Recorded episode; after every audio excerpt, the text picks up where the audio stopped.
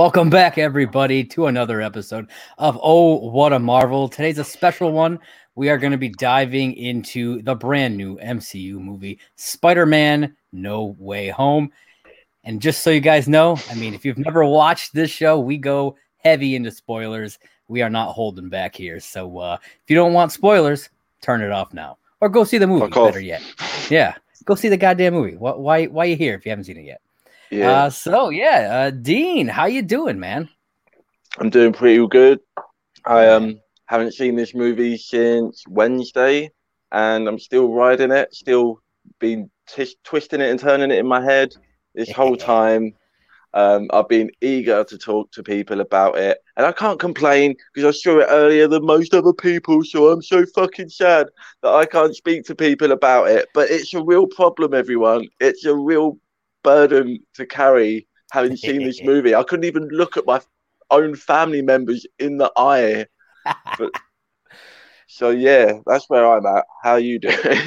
yeah, I'm I'm doing good too. Uh, I saw this uh, Friday morning, and uh, I've been itching to itching to talk about it.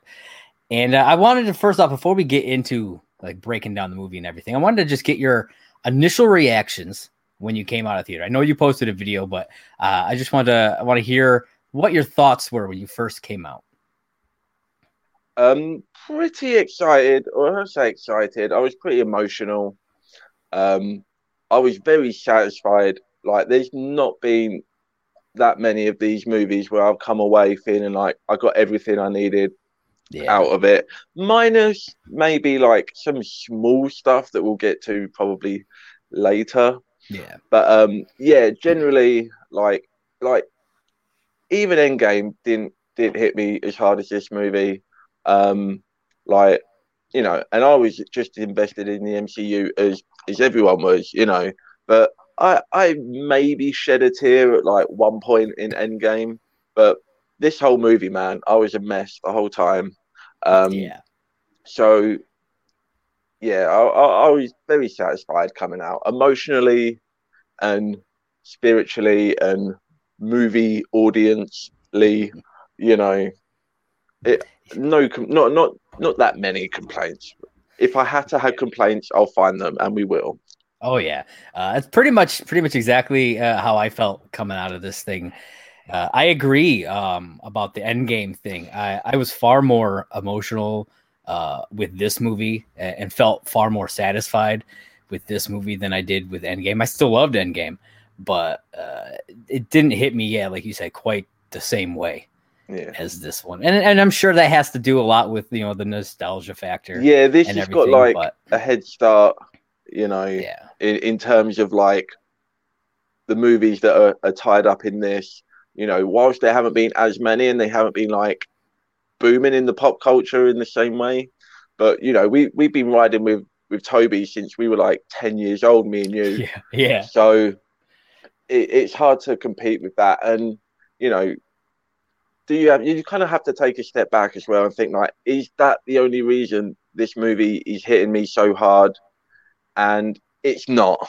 Yeah, it's no. all of that stuff, but there's so much more to it, and it's all tied up in a really tidy little parcel. Um, so yeah, yeah, can't wait to unwrap it with you. All right, so let's let's dive in. Uh, uh, I'm gonna try my best to uh, to remember all of the events that happened because there's so much that happens in this movie. Um, yeah. As I t- as I was like uh, putting like my thoughts and notes down, I was trying to go scene by scene as much as I could. So uh, if there's anything that you notice that I missed, you just go ahead, you jump in uh, if there's something that you want to bring up, uh, more than happy to to give give the mic to. Yeah, I'm that. sure your notes are great. Um, you, I, have only seen. Have you seen the film more than once? No, just the, just the one time. Okay, yeah, so. same here. Once and but no notes, so yeah. you still got the head start. I'm planning so, yeah, to see it again. Uh, hopefully uh, tomorrow, but we'll see. We'll see. Yeah, I, I want to try and get it in before Christmas again, at least yeah. one more time. And I want to see Ghostbusters. I still haven't seen that. So oh yeah, I'm, man. I'm thinking I might like double bill this and Ghostbusters at some point. Yeah. Um, definitely. I did. I, I did. I got pretty. I know this isn't a Ghostbusters review, but I got pretty emotional during that movie too. Yeah, I, I'm wondering if it's done as well as the stuff in this movie because I'm guessing it's like similar, like strings that they're pulling at to. Yeah, there is. I think Yeah. I think this movie did a better job in general. Um, but it the Ghostbusters, it was still it was still really good. Yeah, You know, I, I really I really enjoyed that. But we are talking here Spider-Man people. Uh, and No Way Home picks up right after the events of Far From Home. right Myster- after. right after Mysterio has outed Peter uh, as Spider Man, and most of the city seems to think he's a murderer. Uh, not everybody, though, but a lot. Uh, And one of the things that I found weird was that he's still able to just kind of do stuff. You know, like he goes to school and stuff. You know, it's like yeah, I I know they did tech. They brought him in for questioning, but they never actually like arrested him. You know what I mean? Yeah, I did find myself questioning like the um like the legal lines seem to like move a little bit early on in the portion of the movie. And I'd like to correct myself because I said this movie takes place right after um thing. It takes place like during it literally Yeah. is the the last scene from that movie into this and we carry on we, we start with that and carry on. Yeah. But um, yeah, like the line kept moving because at first it was like, okay, it's this life altering shit. I literally I can't move, I can't go out in public. You know, I can't go to the store. I can't do any of this stuff. yeah. And like, I'm under in the- he's in investigation. crowd. He's in that crowd of people where uh, where he like grabs MJ and like some random dude like jumps to try to grab him and shit. But like he can just go to school and no one's like trying to tackle him. Yeah, and if you know anything about life, know that any savage shit that happens to you in the real world will happen just as bad, if not worse, to you in high school. Yeah. So, and high school kids are not going to be as respectful as these fuckers out on the street.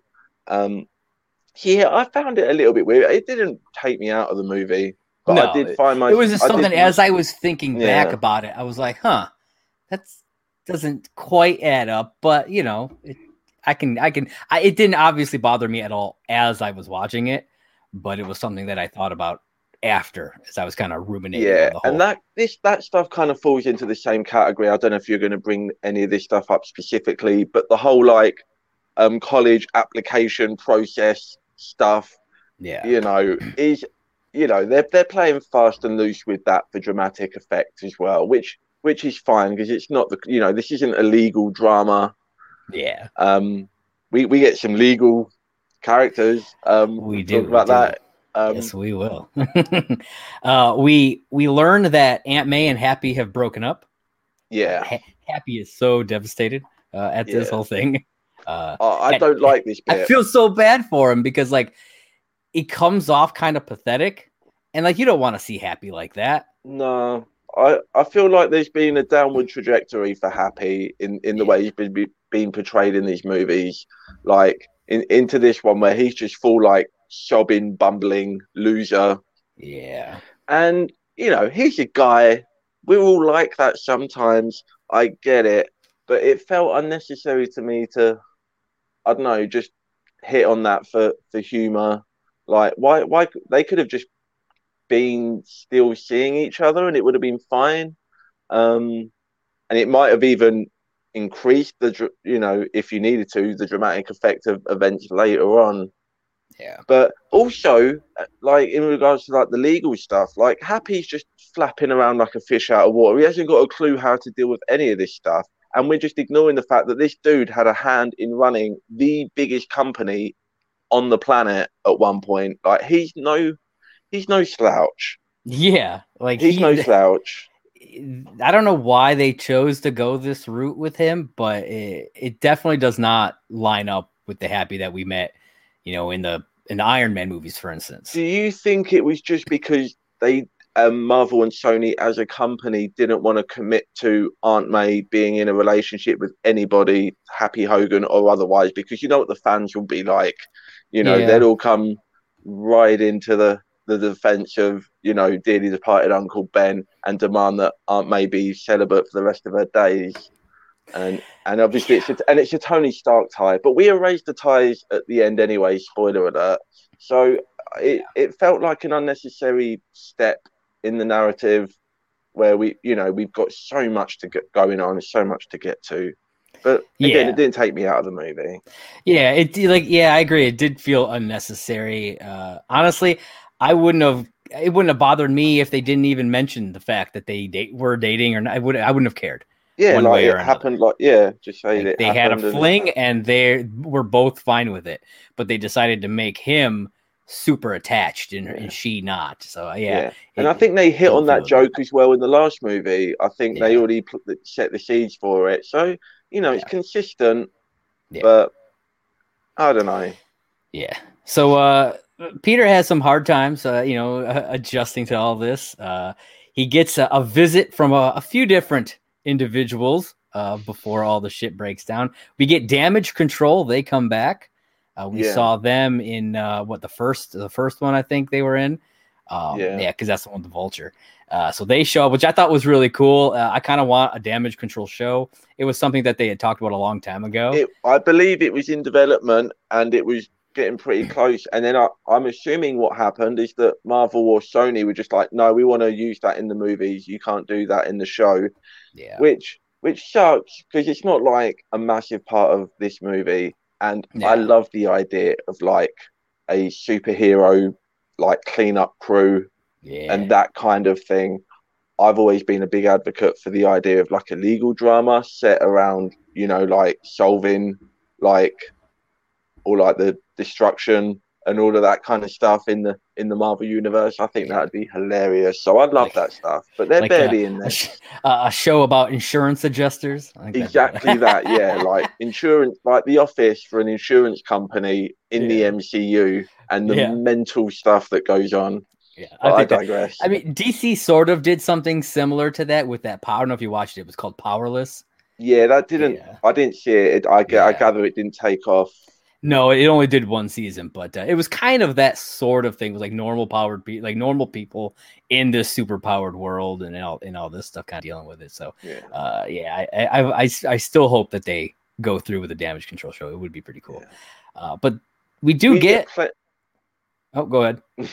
we I was gonna say we do get plenty of like real world superhero stuff with Peter and everyone in this movie. Like yeah, it's it's so crazy. I said this in my um, reaction on Twitter. The it's just like a, a a movie this big has no business being this intimate yeah, and and and hitting both like the the highest points of like a, what a Spider-Man story can do and like Yeah. the the most grounded gnarliest points of what a Spider-Man story can do. So Oh, that's yeah. how we get back on track.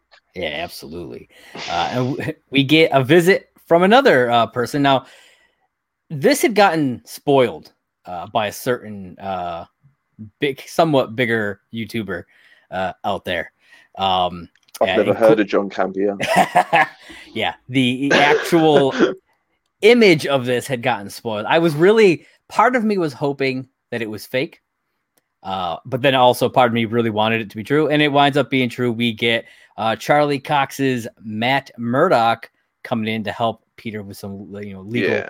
issues here. We only get him for this one scene, which I was bummed about. I was hoping we'd get a little bit more. Some I understand it's you're kind of introducing him back into this world, Yeah. but I was It bummed was it was enough. just that one. You know, uh, I, I was hoping to see him again.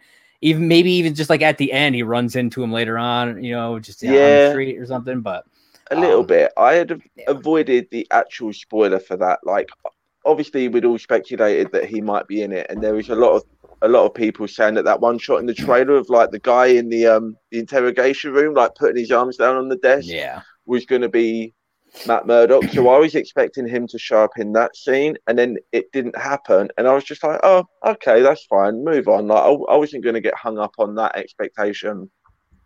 And then it's literally the next scene where we're, Yeah. we're back at the place and we're, we're sitting there, and we get an unofficial reunion of um.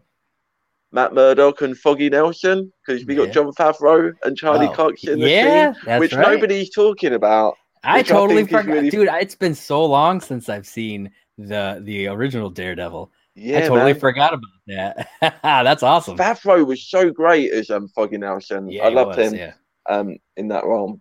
Yeah. So this scene was nice really touch. cool because like somebody chucks I don't know if it was a brick. I don't know exactly what it was. I don't remember what was thrown through. I, I think it's like a brick with a note or Yeah. something on it. and he just Matt Murdock just catches it, and you can see Peter about to catch it too, and they kind of share this look, like, "Okay, I see you."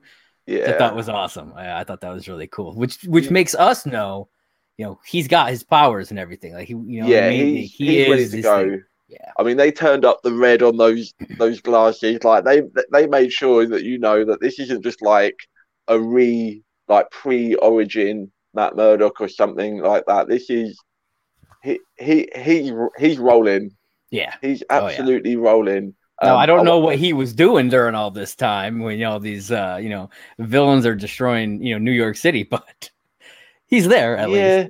That's not his stuff. I mean, That's true. And that is true. we we don't know, and this is something that they could explore down the line, but we don't know that the characters that we see in this movie are the only characters that come over during, you know, the the um the failed spell. Yeah.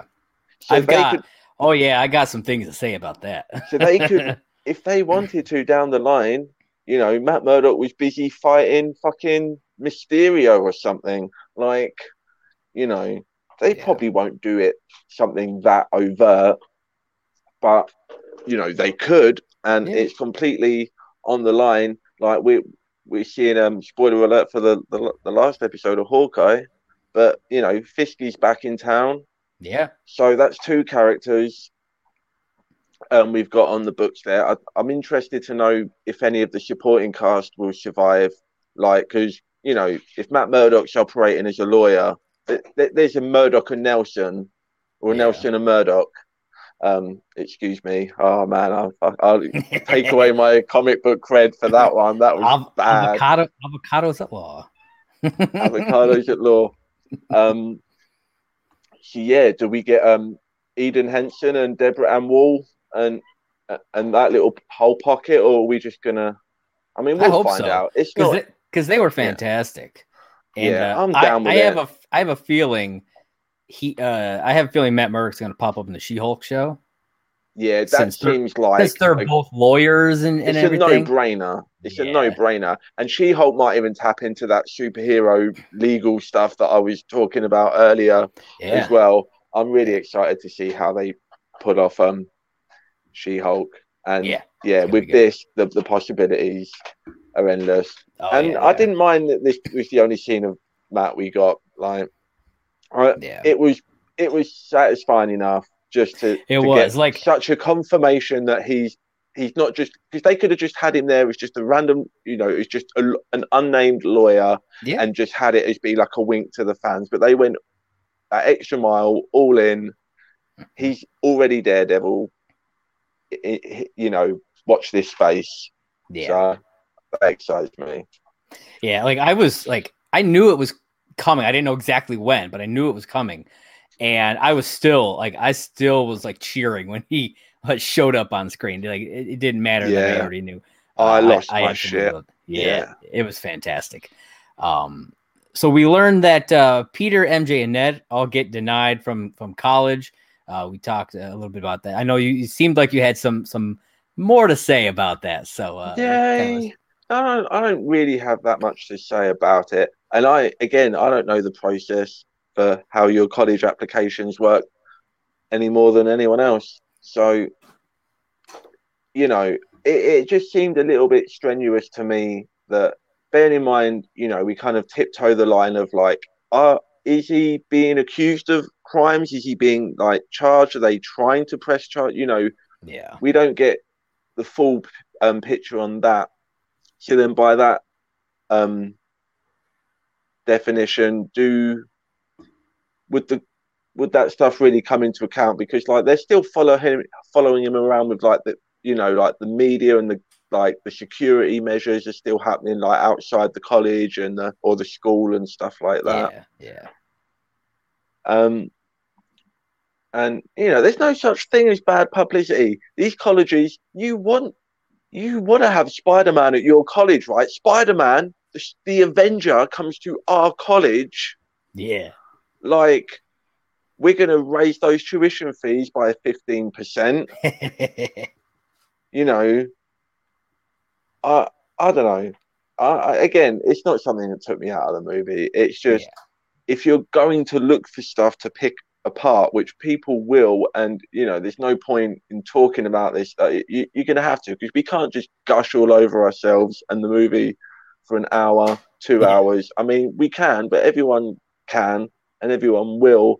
You know, so just to provide a little bit of color there, I just Oh, found yeah. it, you know, slightly weird, but they they make so many right decisions and so many logical, you know, things that that just fall into place that all make the um the larger plot make sense as we get further into the into the story. Yeah. Um, that stuff is the the stuff that they really needed to nail, and they and they do. So it's true, fine. Uh, we also learn uh, that MJ's full name is Michelle Jones Watson. So we finally get Yeah, that Mary Jane connection. Uh, this is there, which rustling does- feathers. Oh yeah, because I remember when it was first announced we had Zendaya, Zendaya, Zendaya, Zendaya. Uh, Um, yeah, one of those. I'm not sure. there was a lot of people like, yeah, yeah, yeah, but she's not the real MJ. That's coming. Like that's that's a different character. This is a new original character. And now people are like, what do you mean? She's not fucking MJ. Like, like people Yeah. have really warmed, to, which I think you know does speak to toxic fandom, but it also does speak to how um this character has warmed and developed and changed in the minds and the hearts of the people. Um, and she's so good in this movie. She is She so good. Yeah. I never really saw the big deal. I didn't watch um Euphoria or Yeah, I didn't either. I didn't. I don't know. Did she? Did she? Was She was- a singer? was Did she have a something on, pop like- career or something? I think she was on like the Disney Channel or something. Right. I Yeah, and, I have no singer. yeah. concept of any of that stuff, and I Mhm. didn't. I didn't not like her in the other movies. I just didn't see like the big pop that everyone was seeing, and in this movie, I think Ooh. everybody was better in this movie than in any of the others that they did. Yeah, I would argue that everyone in this movie is doing their absolute best performance. You know, other than like Willem Dafoe and Molina, who have like you know been nominated for Oscars and stuff, but everyone is doing their absolute A game, dialed up to eleven, intense. And I wasn't the biggest fan of Tom Holland as Spider Man either, but this film just brings me all the way around Yeah. so hard. Yeah. Um, but what scene was we on? We digress. Uh, well, the next one up, uh, Peter decides he's gonna go visit Doctor Strange. Yeah. Yeah, that's Before right. trying to call the college, as we as Doctor Yeah. Strange points out later. Um, which I think is hilarious. he goes instantly. They're like, "Let's get some magic in this bitch." yeah. And that's like just like his white superhero privilege. Like he's just all of a sudden got this like grandiose notion of like saving everything, and it's like you could have just called them like a normal person, dude. Come on. Yeah. uh, But so yeah, we he gets to Strange. Yeah, we get over to the uh, Sanctum Sanctorum, and uh, we find out that Wong is now the the Sorcerer Supreme because Doctor Strange was gone for five years during the blip, which I thought was really cool because I hadn't thought about what would happen with him being Yeah. gone. That ne- honestly never crossed my mind over the last like two years since uh, uh well, three years Yeah. since uh, Infinity War. Um, but that also means that Wong is the Sorcerer Supreme in Shang Chi because that happens after. Yeah, and he's well. just off like just having like gladiator battles in underground Yeah. fight clubs and just having fun, like yeah, just flexing, which Yeah. is not the most responsible thing a sorcerer supreme could be doing, but also you know he's not as, as bad as what Doctor Strange is doing, which is also ignoring the sorcerer supreme and just doing memory, you know, memory spells anyway. So I found it funny because uh, in the scene, uh, Wong talks about how you know he's got other things he's got to take care of, you know, and it's like, uh, what are you going to another like fight club or something? Because like it seems like that's the kind of stuff he's doing instead of like being there and taking care of things. He's off fighting uh, a freaking abomination uh, halfway across across the globe. Which I think he's friends with awesome. Abomination. yeah, So like That's- Emil Blonsky's just hanging out on the weekends with the Sorcerer Supreme now. Yeah, like, that's man. the status quo that we're at in the Marvel universe, which is Yeah. incredible to me. yeah. Nobody's questioning it. Yeah, Emil love that. Blonsky's friends with the Sorcerer Supreme. They're just having a beer and having fights. Yeah. It kind of So almost good. makes me wonder if uh, if we'll see Wong at all in in She Hulk because we already know Abomination's supposed to be in that show. So I mean, if they're if they're that buddy buddy, hey, maybe he'll pop in for for a two. One, one could be his alibi. yeah, Like he he wasn't smashing up Harlem. He was with me in this portal. You know, in in Beijing. It's Yeah. fine.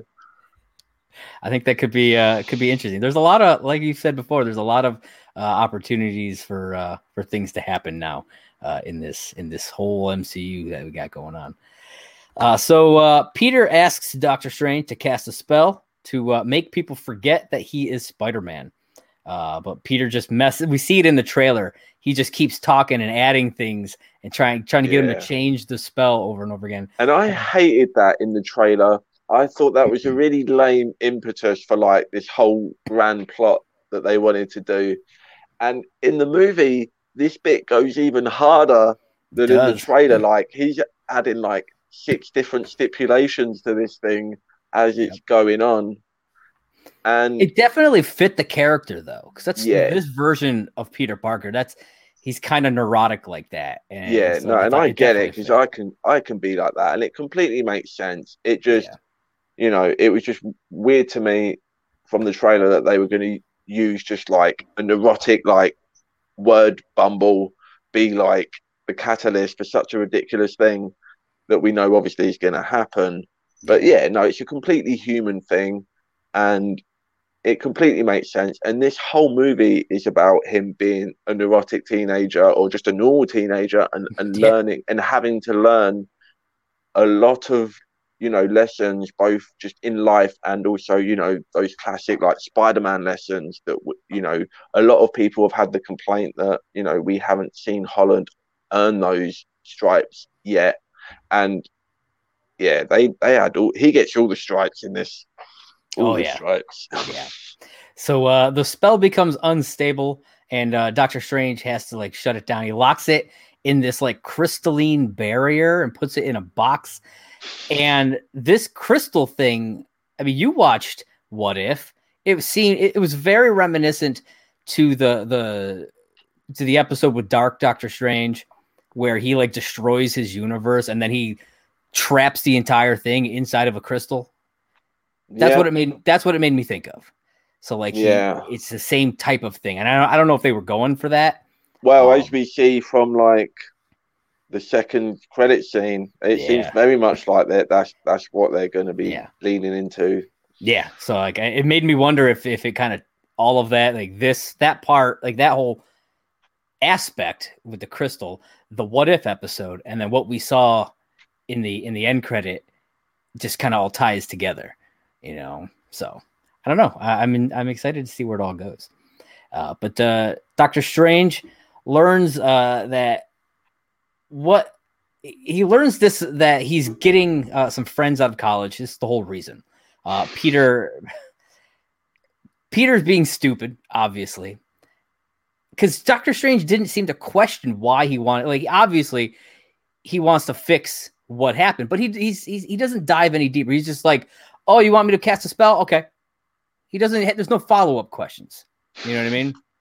Yeah, And if he had at least had some follow up questions, he could have found out that it's because he wants to get his friends into college. Yeah, uh, he no, it's definitely yeah. Strange flipped it back on Parker, but it's definitely on Strange. Like you, you, you can't blame him for asking you to do the thing when you've agreed to do it without asking any of those questions. And I, yeah, no, Strange is definitely. I don't Yeah. know. Some people complaining that like inconsistency of the character of Doctor Strange, and I can kind of see the point of how he's like almost seems like a completely different personality type in each movie that we've seen him in at this point. And I mean, he's gone through a lot recently. yeah, he uh, has been that. through a lot. So if Parker's only human and is allowed to fumble the spell, then I suppose Strange is allowed to be human. And I think part of have- him, I think part of it is he's almost like rebelling because he's not the sorcerer supreme anymore. And he probably doesn't like that. He's not the top dog. Yeah, that's he's like, well, childish and petty, and that is and so Doctor Strange. Yeah, totally. Yeah, Yeah. And I, I, I that's the way I read, Yeah. the, you know, all of this stuff that's going on. Is just just because he's this like magical guy now doesn't mean he's different. You know, it doesn't mean he's Yeah. not this arrogant dick. You know, so he still has Yeah. all of that going on. No, the way you break it down, that that, that tracks for me now. So Yeah. I can get I can get on board with that. Fuck Doctor Strange. It's his fault. Yeah, uh, and I'll, I'll have some stuff to say about that later too. Uh, so Peter Please. Peter uh, gives uh, Flash Thompson a call, uh, who's now sporting that the comic book blonde hair. Oh, I love that they don't even address this, and it just so right for the character. He's just rocking it and just that's it. Move on. It looks horrible. We all It know does. it looks horrible. We nobody is even like just look twice at it. Like they just accepted it, Yeah. and we have to as well. Yep. I love I was that. like, oh, uh, that's an that's a choice. but at least he's blonde, I guess.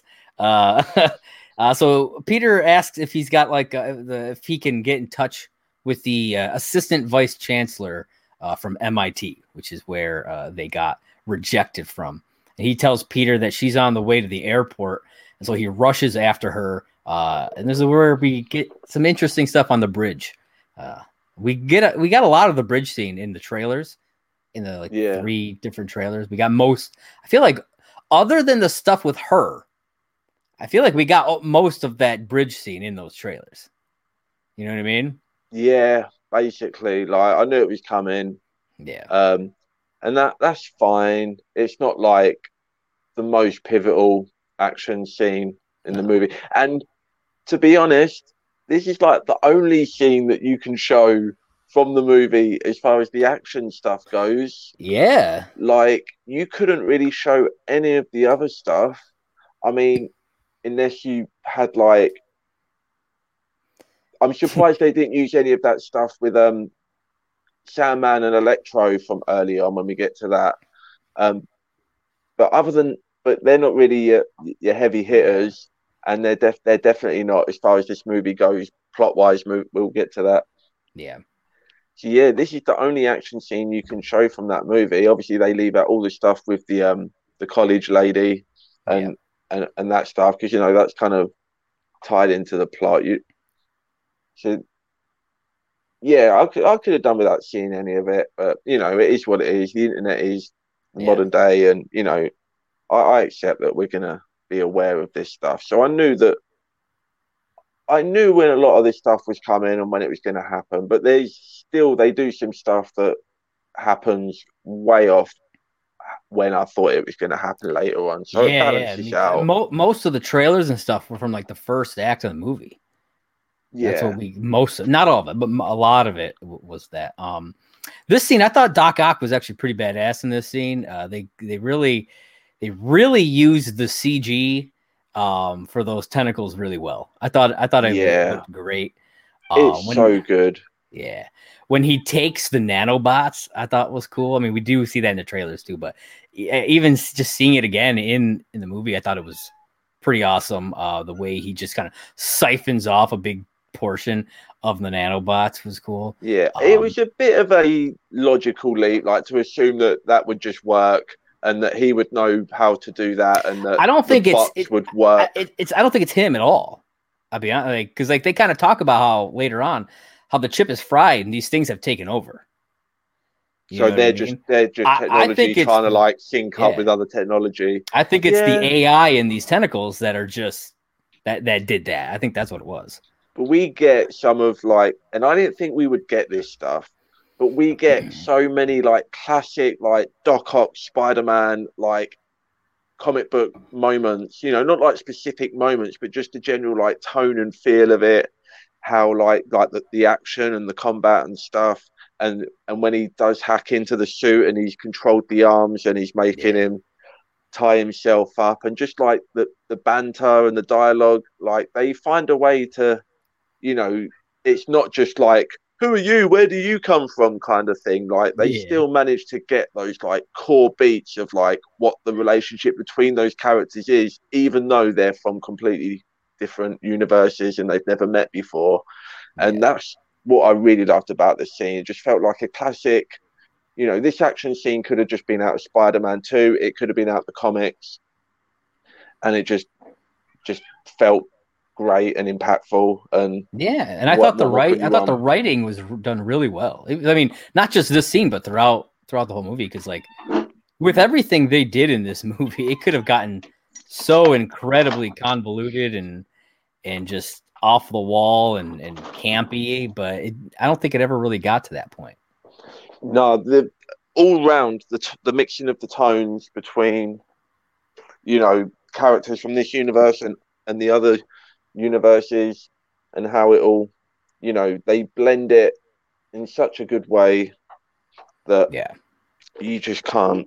I, I just didn't think they would do it. I thought, yeah. you know, I thought it was going to be jarring you know, these characters from, you know, 20 years ago and interacting with characters from now. And, you know, those actors still doing the same performance and making the character track through that through that movie and through this. Yeah.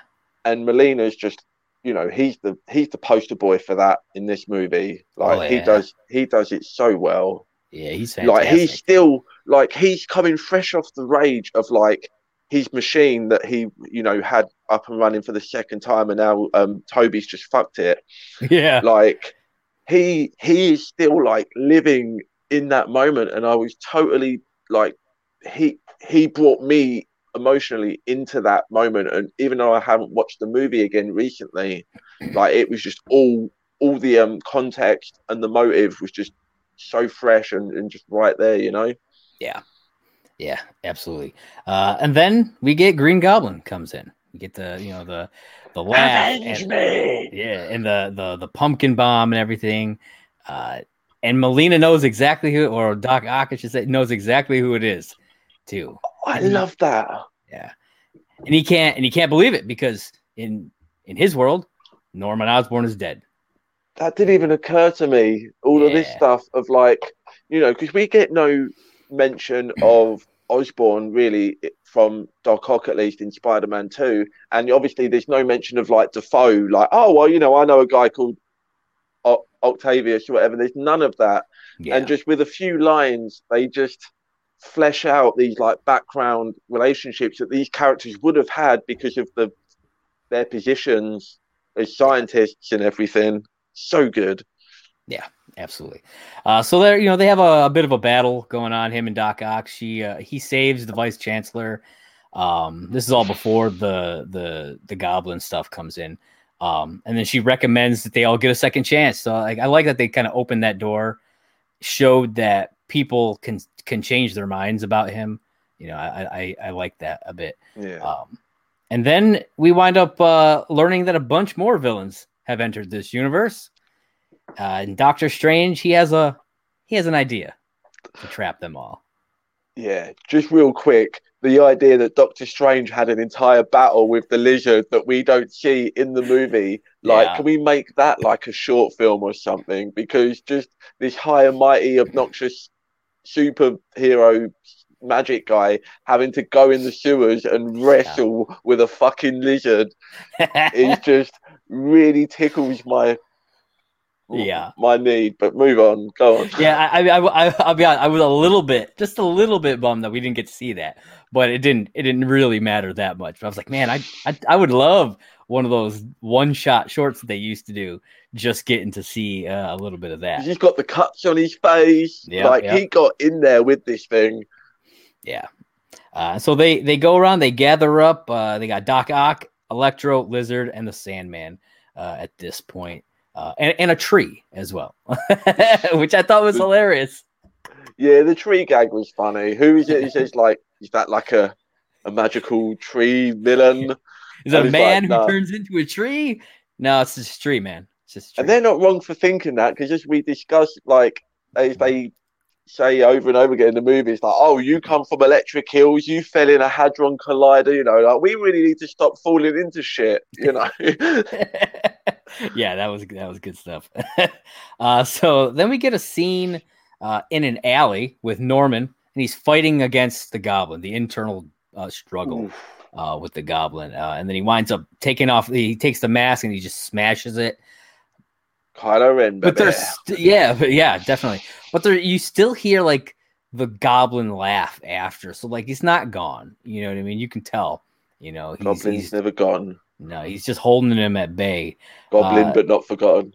There it is. uh, then he, uh, the Norman seeks out Spider. He's looking for Spider Man, um, and he sees. I think he sees, like a, like something about Spider Man on on the, the the feast building or whatever where Aunt May works, and uh, he finds Aunt May.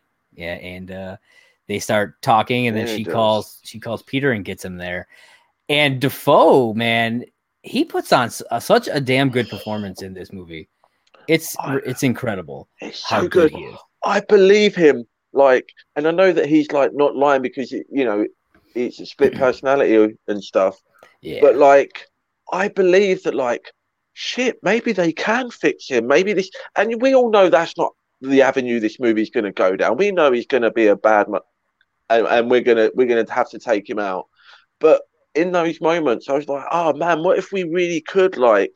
And it just brings you back to like those actual like connections that we did have between Pete, um, Tobey, and and and Norman. Like you could see that there was a love there, and with Molina more so inspired. And it just really, yeah. oh, just the performances just really took you back with, to all of that stuff without them having to like remind you of all of that stuff with like really bad exposition of like, oh, hey, remember that time when we, you know. And it's just it's in the character in the actors' faces. It's Yeah. beautiful. Yeah, uh, yeah, he he's so good in this scene. It's incredible. I mean, he's good throughout, like I said, but this Yeah. scene specifically, it like you said, it just make makes you believe. Um, and we learned that in this universe, in the MCU universe, Oscorp does not exist. nail in the coffin for a couple of things here. This Yeah. is an interesting point because one, that means Noah Osborn did not buy the fa- um the Stark building in New. York. Also, do you think do you think that this confirms that Spidey moving forward won't be really in, in the MCU because they, they they can't do MCU Goblin now because they've already said that he doesn't exist, and it's not like he can just be born tomorrow and be like a thirty year old Norman Osborn. So this pretty much just puts the nail in the coffin of Norman Osborn in the ever in the MCU. I mean, I don't know. With uh with everything they're doing with the multiverse, we may get some variant version of him come over and then wind Maybe up staying in this, yeah. you know. I mean, It- it's a stretch, but I mean, maybe. that's kind of I mean, this is off topic, that but that's what I think is gonna happen with Black Panther. I think we're gonna get a variant version, they're gonna recast, and that way it's not the MCU version. Yeah. It's a variant, so it can be somebody different. I also think that there's other reasons for why they might be doing that with Black Panther that we will Yes. not get into. Yes, yes, But that- yeah, that- I think they're I think they're now in the process of doing like a what like a third or fourth rewrite of Black Panther two. Only now they're like what they were like seventy percent finished shooting from what I Yes. understand, something like that. Yeah. and now they're possibly having to rewrite the entire movie. We'll talk about that another time because that's juicy. oh yeah, that'll be uh that'll be interesting uh to say the least. Um so after Peter brings Norman uh, over to Strange, uh Strange, he doesn't he doesn't share the same ideal that Peter does. Peter wants to try and cure everybody. Strange is like that's essentially like that's too much work. I got this magic box here. I'll just press this button. Bam, everything will go back to the way it was. Yeah, I love how this stuff ties into like l- learning the basic like moral lessons of Spider-Man, but also if you want to be nitpicky, and again, uh, I don't want to say that I completely believe it or think the way that Strange does. I'd like to think that I do, as a person, more lean to Parker's side of this debate on what to do with these guys. However, they died like that's already happened depending on what point you're looking at their universe from that has already happened. And as we meet the older Spider Man later on in the movie, so they already lived past that point of when those yeah. movies happened. So to them, so to to the old man Tobey Maguire that we see in the movie, for example, Norman Osborn died like 20 years ago. Same with same with Doc Ock. So and the same with Doc Ock. So then it kind of defunks Tom Holland's argument a little bit of then, well, no, we need to say this. Like, well, no, dude, that's your like you're you're not just trying yeah. to like save these people now. Like this is history just from a different universe. Yeah. But obviously, because they've come over from that point before the time that they're a you know before they're killed, he he still sees it as like that. The only thing that matters is that they're alive and they need yeah. to be saved. So again, I can nitpick, but it just brings me right back to like you can justify this with just Spider-Man, Peter Parker logic, you know, dating back to the '60s. Yeah, so, I mean, I, I, feel like it fits the character because it's it's Peter being that eternal optimist. You know, he yeah. always is trying to help. Yeah, but these um, dudes already died. Is my point. I, I, I get he's that. messing with stuff like way over his head, and it so makes me see the stranger point. It makes me wonder because like they're cured before like some of them were never cured some of them died mm-hmm. and the thing is not all of them even died uh like right. strange make strange says they're all fated to die fighting spider-man but yeah. sandman and lizard don't die yeah which makes at least not in that... in the movies they don't die yeah. you know so it's possible they die later on presumably at some point those characters fight again. So Tobey Maguire maybe fought Sandman again at another point because they leave on pretty good terms in Spider-Man Three, yeah. and they still seem to be at odds in this one. So maybe there's been more animosity there. Maybe the lizard broke out and Garfield had to put him back in prison a couple of times. Yeah, maybe until one time the lizard died. Um, but it, it also to think about. makes me wonder with them all being cured at the end. Do they just get sent back and die anyway, even though they're already cured? Or, or does it create timeline variance? It must do. I would assume you know it would mean? create it would create a branch timeline so that the timeline where they died would um would not happen, but there would be a branch timeline where they um or they're cured where, and they where live, they're maybe. cured so then that would be an earlier branch because it would be like because that would ch- change them from the point of I don't know how it works. Does it, does it stop them from ever getting their powers or their accident in a timeline? So now there's just a branch where Max doesn't fall into the eels and he just carries on living that life. Maybe. Or or is it a, now a branch timeline of Max has been Electro, he's been through the eels, he's been into this movie, and now he's cured and then sent back and can just carry on living in his in his timeline with that experience. So the way I would look at it, at least okay, so we'll take Max for instance. If he goes back to his timeline, he's no longer blue and putting off electric. He's just a guy. So like yeah. he was in the middle of a fight with Spider-Man when he disappears. Yeah. So then he shows back up and he's just, just gets fried and dies. either that, or maybe Spider Man's like, "Whoa, what the what the fuck?" And maybe he stops. Yeah. It's it saves him, and then who knows? And then we then, create this whole, like you said, time. Like I said. But then, if that's what happened, then, then you would have the older version of like that Spider Man. They'd be like, "Hey, I was fighting you that one time, and you just disappeared. what happened?" Not if, not if. I know uh, that's not how they do it in the MCU. Well, not if not if Andrew Garfield's Spider Man is from like that main timeline of that universe. Yeah, yeah, cool. You know yeah, what I mean? That makes sense. So like he still like in that timeline, they all still die no matter what. Yeah. But like what it, it seems like what might be happening is they is Tom Holland's Spider-Man has now created yeah. a new timeline for these characters to live, theoretically. You know what yeah, I mean? He's creating a new timeline for them because no matter what he does, there will always be timelines where they don't. Yeah. And he can't stop those from happening. Yeah. But yeah, he's creating new time, and it, this is not how he's thinking of the choices that he's making because the you know that's not how that's not Parker how he works, and that's not the you know we're not going to do that in the movie where he's going to stop and break that down internally.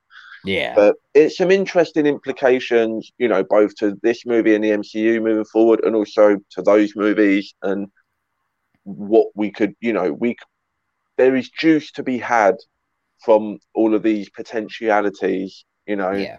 is Amazing Spider-Man three going to happen? Probably not. But- know. You know, there, there's some, there is definitely some fun to to be had. I think because Yeah. of these questions. I'll have some theories for that later on. uh, so Peter, uh, he steals the box and takes off because he doesn't want Strange to reset this spell. Uh, Yeah. and, and Strange goes after him. We get some cool scenes with them where uh, you know they're outside and he and uh, Strange grabs him and like pops his soul out, which I thought was cool. But then fucking Spider Man's still able to like his body's able to do stuff. That's What the one of my favorite moments of this movie. Oh, for, for a start, Doctor Strange on paper should have no problem taking out Spider Man any day of the week. But for some reason, you just can't get your hands on this slippery little fucker. And to the point where he pops him out, he pops the soul out of his body. But of course, spider sense is just pure instinct, right? It doesn't Yeah. use the mind, it bypasses that completely. And they, they don't even address this. It's just a Yeah. thing that happens and they Yeah. play it for fun, but it's just, Yeah. you know, it's funny because like I've seen pe- I saw people on like Twitter being like, I don't understand how he could do that, and I'm like, then you don't It's understand spider. Spider-Man very well. that's, that's how it works. It's pure Yeah. instinct. There's no um conscious thought or cognitive, you know, thought process put into that. It just happens. Yeah, and you know and it's a little different to we get another portrayal of the um the tingle or the spy i wish i really wish they didn't call it the tingle i hated that when they introduced it yeah, it's just it's my sense just just my sense or to call it the parker sense or the peter sense just or spider sense just whatever yeah, i, I don't know why they needed to do that but yeah we get a cool um thing with that later on as well with the goblin but yeah. i digress Yeah. Uh, so uh, then they wind up in the mirror dimension because Doctor Strange's like, "Fuck this noise. We're playing on my turf now." And there's some like I th- these are the types of scenes that I loved from like the original Doctor Strange and everything. yeah Uh, this stuff was cool Yeah, we get like the scene where he like wraps the train around him, which I thought was really fun. Like you get a bit of that uh in the in the trailer, but like you get a lot more of it here, which I thought was really cool. Um, they do a lot of fucking cool shit in here, but Peter gets the better of him and trap, again yeah, yeah. And traps him in this dimension and takes his fucking sling ring. Like he might as well have just pulled his fucking pants down right there in the mirror dimension. Like he's just strung up. Like Yeah. I'm going to use maths to to somehow leave you here. Yeah, Um, that was oh, so it's cool. Terrible. He's just like doing calculations in his head and all this just like kind of We wraps him stuff. up. We, we get those shots with Spider Man with the cape on. He's got the um, Yes. interacting with the cape, which is another homage to um, What If. Like Yeah. they they got to be aware of that. Oh, Um, yeah. So they're definitely like subconsciously training us to associate now the, the animated show with the live action stuff, and they're just getting that stuff programmed in our brains, ready for when I think we'll see more over. And and again with the Doctor Strange thing at the end, we're going to get more of that stuff. Yeah. Uh, so he uh, gives the box and the ring to MJ and Ned. Ned wears the ring, which we get some use out of later on, which is cool. Uh, real quick, back about Doctor Strange, uh, something I have in my notes. He's in this way less than I expected. Because like heard he, he's in. He, this is where he's in, and then we get a whole giant chunk of movie where he's gone because he's locked in this mirror dimension, and then he comes back at the end. I I just I assumed yeah, he would be in the movie throughout the whole thing. I didn't think he was going to disappear throughout a big part of it. So Yeah. uh, I was, I, it just, it it didn't, it wasn't bad. It wasn't a bad thing or anything, but I was surprised that he was gone for as long as he was. One of my main gripes with this movie, mm-hmm. and it's not a gripe really, but if again, if we're looking for things that we don't like as much, is the whole Ned making portals plot. I'm not. I, I feel like that was just felt a little bit out of nowhere and a little bit unnecessary. But then at the same time, I kept thinking how you can't do some of the later moments in the movie without you need that device in there. So I get it. But going off what you're saying, like I wouldn't have minded Doctor Strange throughout this whole movie. Yeah. But I get that they made a conscious decision of like we're not going to have him in the whole movie because we're already getting the heat of the Iron Man Junior stuff. Yeah. Um, and and I do appreciate that we did didn't have Strange in there, but he could have served quite easily as a narrative device. Um. Because it, I say, the Ned stuff wasn't my favorite, and I get that it's in there to like lighten it up as well as like move the plot forward. And it gives Ned uh, something to do because I feel like a lot of times yeah. he doesn't have a like in the second movie he had a girlfriend. That was kind of like his plot. You know what I mean? Like really, that's what it was. It was him and Betty Brant. That was that was his plot line in the second yeah. movie. Love and seeing so, Betty Brant work slowly working her way up the um yep. the news media chain. Yeah, I love that they showed through her. life. Yeah, yeah, I thought yeah. That, that, was really cool. Um, but yeah, I, th- I really think it was just it was just to give him something to do, you know, which yeah. I like because I like I like him as a character in general. So I'm glad he had more to do because like MJ was doing a bunch, and so it was nice mm. that he got to do something as well. Um, but you know, it, they could have you know obviously done it different ways, but uh, I think it still it still worked. But yeah, you know, yeah, it's.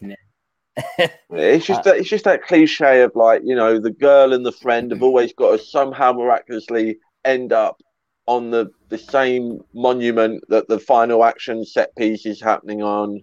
Yeah, and we we we we get them to that point at the end, and yeah. And I, I get it was easy there to have them there for the wrap up as well. And all of that stuff is great in a vacuum, but you know, a little bit tropey, but yeah. it's fine. And we make fun and reference and acknowledge a lot of superhero tropes in this movie. So I, it it doesn't take me out of it at all.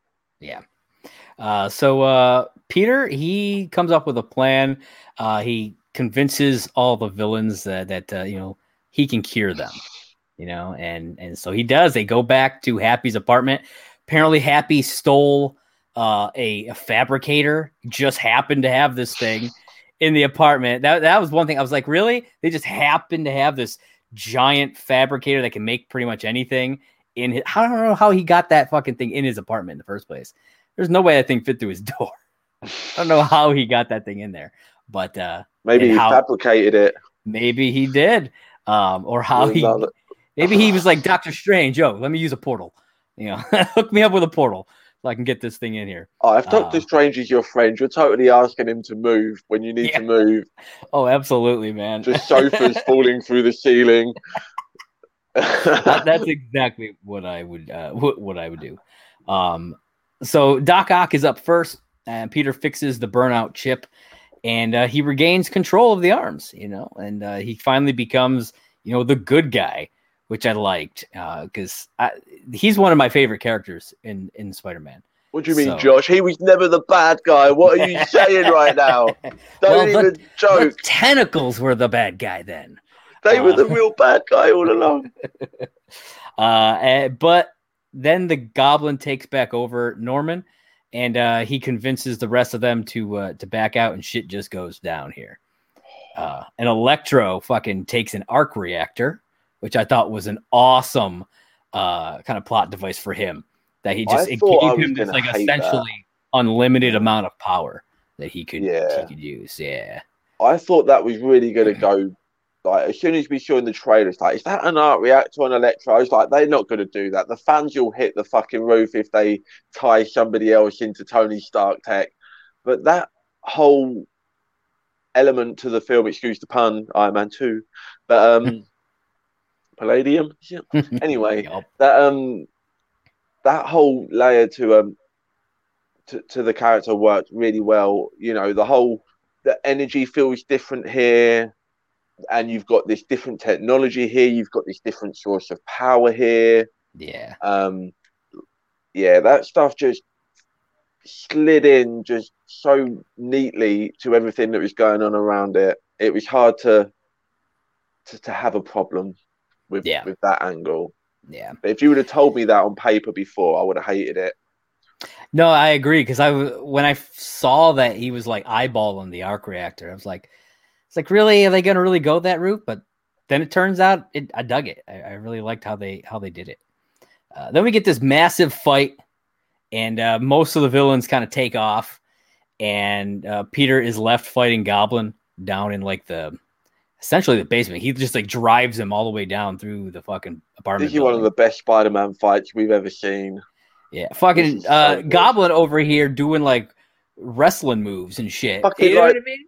Power drops him or something through a yeah. fucking floor.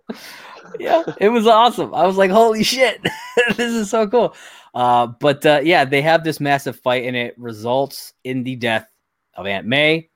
Uh, I had a feeling this was coming because she gives the the iconic uh, uh, "with great power comes great responsibility" line. We finally got that line, and I was like, if they're giving this her this line finally, I was like, oh, they're. I feel like they're gonna kill her now. Yeah, that's, I, that's the thing that happens. You know, I had the theory that it might at one point that she they might kill her because when there's all these rumors of oh, you know, this movie's gonna end with Tom Holland going through a portal into like a different dimension, and he's going to leave the whole his whole universe behind, right? Oh. And you know, and hence No Way Home and stuff, and you know, sending him back to Sony and all of this stuff. I was thinking that's all well and good, but there's no way there's a story reason that Peter Parker would ever leave Aunt May behind. Like he would take her with her, and if there's if they're ever going to separate him, they would need to kill her. Yeah but I didn't think they were going to do it. And then I thought, oh, maybe they are. But then I thought, oh no, they're keeping this going. You know, oh, she's hurt, she's all right. And they dragged it out just that little bit extra longer for me to think, oh, she's going to be okay now. Yeah. And then they do it. yeah. They did it. They did it. they fuck. And from yeah. this point on in the movie, my review could not be counted for anything because my eyes are filled with tears. I am done for the rest of this movie. Even when I'm laughing, I, I sound like a hideous fucking hyena creature because I'm just laughing through the tears and then I'm crying again through the laughter. And it's just yeah. it's so it's so well done. It's it's really well done despite yeah. everything I just said. Yeah. They they destroy us with this scene and then not long after, they try to pump us back up. And we get uh we're at is it Ned's grandma's house? Is that where we are? I think it's yeah, his, his grandma, or his mom. I don't yeah. know. And uh him and MJ are just kind of they're waiting and uh he's just kind of fucking around with his hand like he's like making hand movements and they notice that it's you know sparking things and so they decide let's try and they open up port and they find out he can open up the portals and so they decide to try to find Peter. And they find Peter. But oh, not, yeah, they do. It is, but it's not there, Peter. Uh, first, we get Andrew Garfield in the suit, which I thought was fantastic. Uh, How soon did you realize that this wasn't Tom Holland? Did you, was you aware straight I didn't, away? I didn't. No, I, I did not. Um, I don't. I think I was still like thinking about the Aunt May stuff. And well, so yeah, I, of course. So until he came in, I was I, I didn't realize it was him because um, we just see the alleyway, right? Yeah, and and we and I'm I'm thinking, oh, okay, they're doing they're doing this classic, you know, Ditko shot of he's gonna it's gonna be Spider Man, he's gonna be all depressed because Aunt May just died, he's throwing yeah. the suit in the trash can or something. Yeah, yeah. But and then the closer he comes in, I was like, oh, hang on, he he looks tall. I was like, we, you know, we're going Tobey. We, Tobey's going to come out, and then it, they don't open with Tobey, and we, we get we get Garfield, and I, I think that say, was the better route. I think it was actually better to go with Garfield, Garfield first. first. Yeah, yeah. I didn't think we, I didn't think we was going to get both of them so close together. Mm, I yeah. thought they were going to spread them out. So that's the thing that we'll kind of touch on again. Yeah. But yeah, bring Garfield in first. It, I love he, I love Ned's nice grandma pop. in this in this scene because like they're doing stuff like he's shooting webs or whatever here and there, and she's like clean up after yourself, essentially, which I thought was hilarious. Uh, it gave a good, a good light humor moment after being devastated just you know moments prior. The, so it's so was, well handled. The back and forth yeah. between that throughout the movie is so yeah. well done. Yeah, and then they try again, and we get Tobey, and uh, we get Tobey and Andrew together.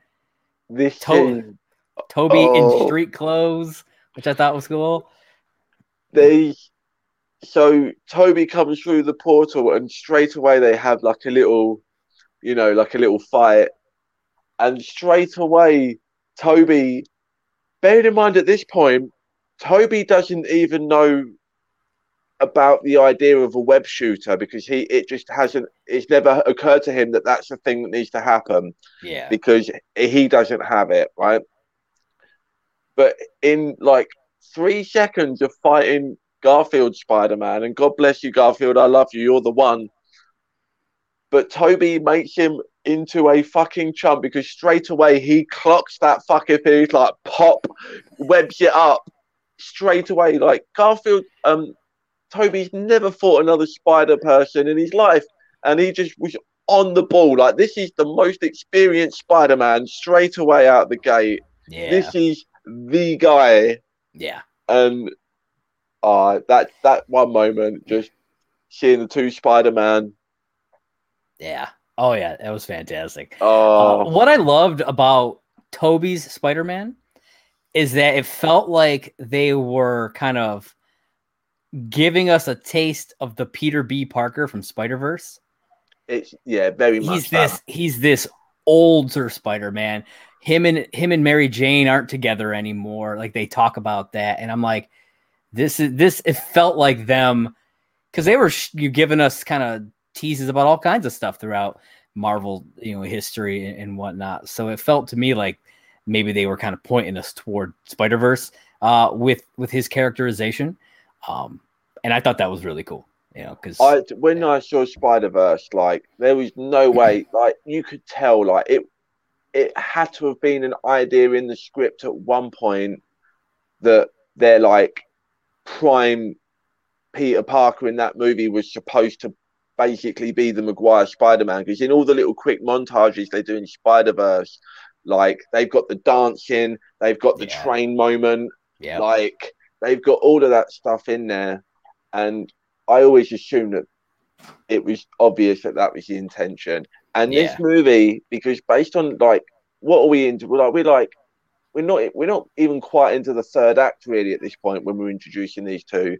Yeah. So this movie is now becoming like, and it does become much more of a Spider Verse movie than I thought it was going to be. Oh yeah, like even though you've got like so much stuff with like Strange and MCU and you know others like tangential stuff, this it just really overall this just feels like this is live action Spider Verse, yeah, as well as you could possibly do it. Yeah, yeah, and I think I think it was done in a very a very well thought out way because you can do a lot with animation that you can't do with with live action and the things that they went with for the live action type of version of this, I thought they made a lot of good choices uh, here. So, uh, and then we finally they finally find Peter, uh, and and all three of them meet one another, which I thought was cool. Um, they, they do some yeah. great stuff there. I know. I am sure I'm out of order in some of this. There's a there's a line at one point when they're getting ready to go fight where uh, they refer to Tobey as like a youth pastor, which I thought was yeah. hilarious. Man, so, some of this stuff with the um the Spider Man referencing Spider Man, and by the time we've got like all three of them together, and they really start like they're in full swing. Excuse yeah. the pun of like you know just like addressing all the stuff that's on the table and kind of like really getting into the stuff that they know we all want them to get into. Yeah, and it's so earned. It's yeah. so earned. And you talk you talked about earlier about uh, you know Tobey not knowing what a web shooter is because his are built in, and they talk about this. And they keep coming back to it. it I love when uh I don't remember who I think it was was it Andrew who's like, does it come out of anywhere else? oh man, that was hilarious to me. Like I I cracked up uh when they when they did that line. It so was- much of like because you're all like the spider on spider humor, right? Could it Mhm. could have easily have come off as like, oh, Mhm. we're making fun of ourselves, we're poking fun at the shit movies, you know. But every joke, even even the ones that were like poking fun at like some of the stupider aspects of Spider-Man, it all just felt like it just come from such a place of like love and Yeah. respect for Spider-Man. None of it felt like just too self-referential, like we're just taking the piss out of ourselves. It Yeah. just really felt genuine, and like all the Spider-Men w- were just loving and appreciating all the other Spider-Men. There was no like yeah. one-upmanship, even though they did throw some of those jabs in there. Yeah.